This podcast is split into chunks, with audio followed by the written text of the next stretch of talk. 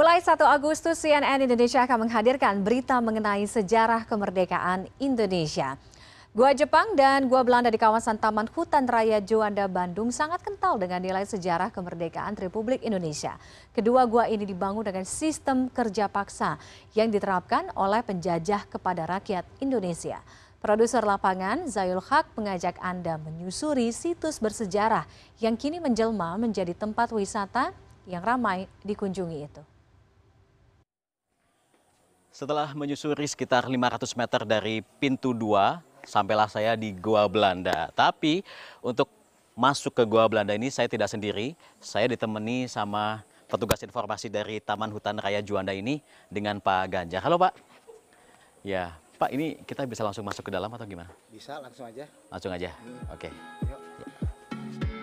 Memasuki gua Belanda, banyak besi di bagian dinding dan lantai bekas instalasi listrik serta rel troli untuk mempermudah keluar masuk logistik. Untuk memperkuat kegiatan militer Belanda pada waktu itu, dibangunlah jaringan gua atau lorong. Luas seluruh gua dan lorongnya sekitar 548 meter. Kamarnya ini memiliki kamar kurang lebih 15 dengan uh, tinggi tinggi 3 meter, lebar 3 meter dan Eh, panjangnya 15 meter. 15 lorong atau jaringan gua Belanda memiliki beberapa fungsi, salah satunya sebagai ruang tahanan atau penjara. Ini penjara untuk uh, siapa Pak? Uh, ini penjara sebetulnya uh, penjara yang khusus di, digunakan untuk para pekerja paksa yeah. atau para pekerja rodi. Ini kurang lebih kapasitasnya sekitar 4 sampai 60 orang ini. Tak jauh dari ruang tahanan, ada ruangan sentral yang digunakan Belanda sebagai tempat instalasi kelistrikan untuk menerangi seluruh gua. Bekas instalasi kelistrikan masih ada hingga saat ini. Pada masa Perang Dunia Kedua, Belanda memanfaatkan gua itu sebagai stasiun radio telekomunikasi militer Belanda.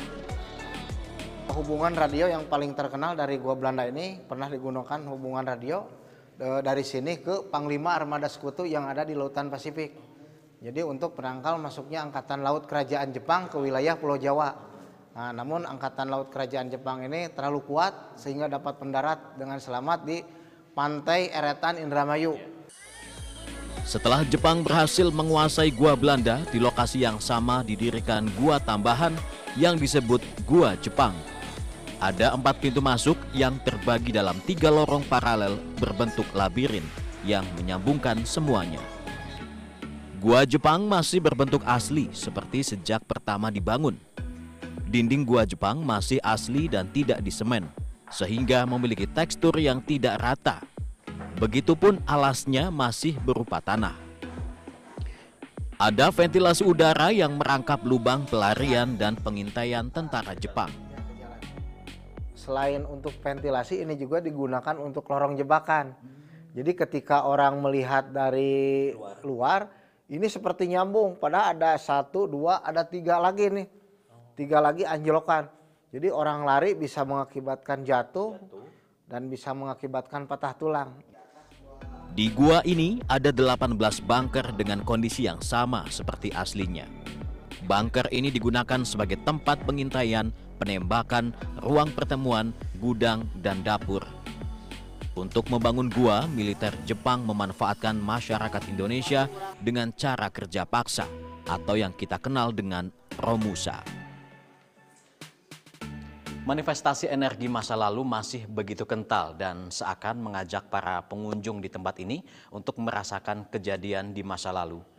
Kekejaman para penjajah di masa lalu masih meninggalkan luka mendalam yang bisa dirasakan hingga saat ini. Guru Besar Ilmu Sejarah Universitas Pajajaran Bandung mengungkapkan Gua Belanda dibangun pada 1912 oleh kolonial Belanda.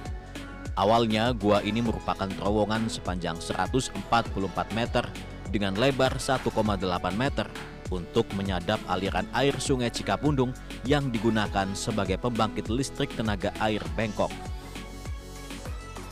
Tampaknya memang itu dibangun dalam konteks tadi. Kalau kaitan dengan Bandung, karena Bandung tadi saya katakan sebagai sebuah kemente, dia tempat tinggal orang-orang Belanda, orang-orang Eropa, dan tidak bisa dipungkirkan salah satu eh, fasilitas yang harus disediakan adalah tenaga listrik. Pada masa kemerdekaan, kedua gua itu pernah dipakai sebagai gudang mesiu oleh tentara Indonesia. Kini, lokasi ini dapat dikunjungi sebagai tempat wisata yang penuh dengan nilai sejarah. Tim Liputan CNN Indonesia, Bandung, Jawa Barat.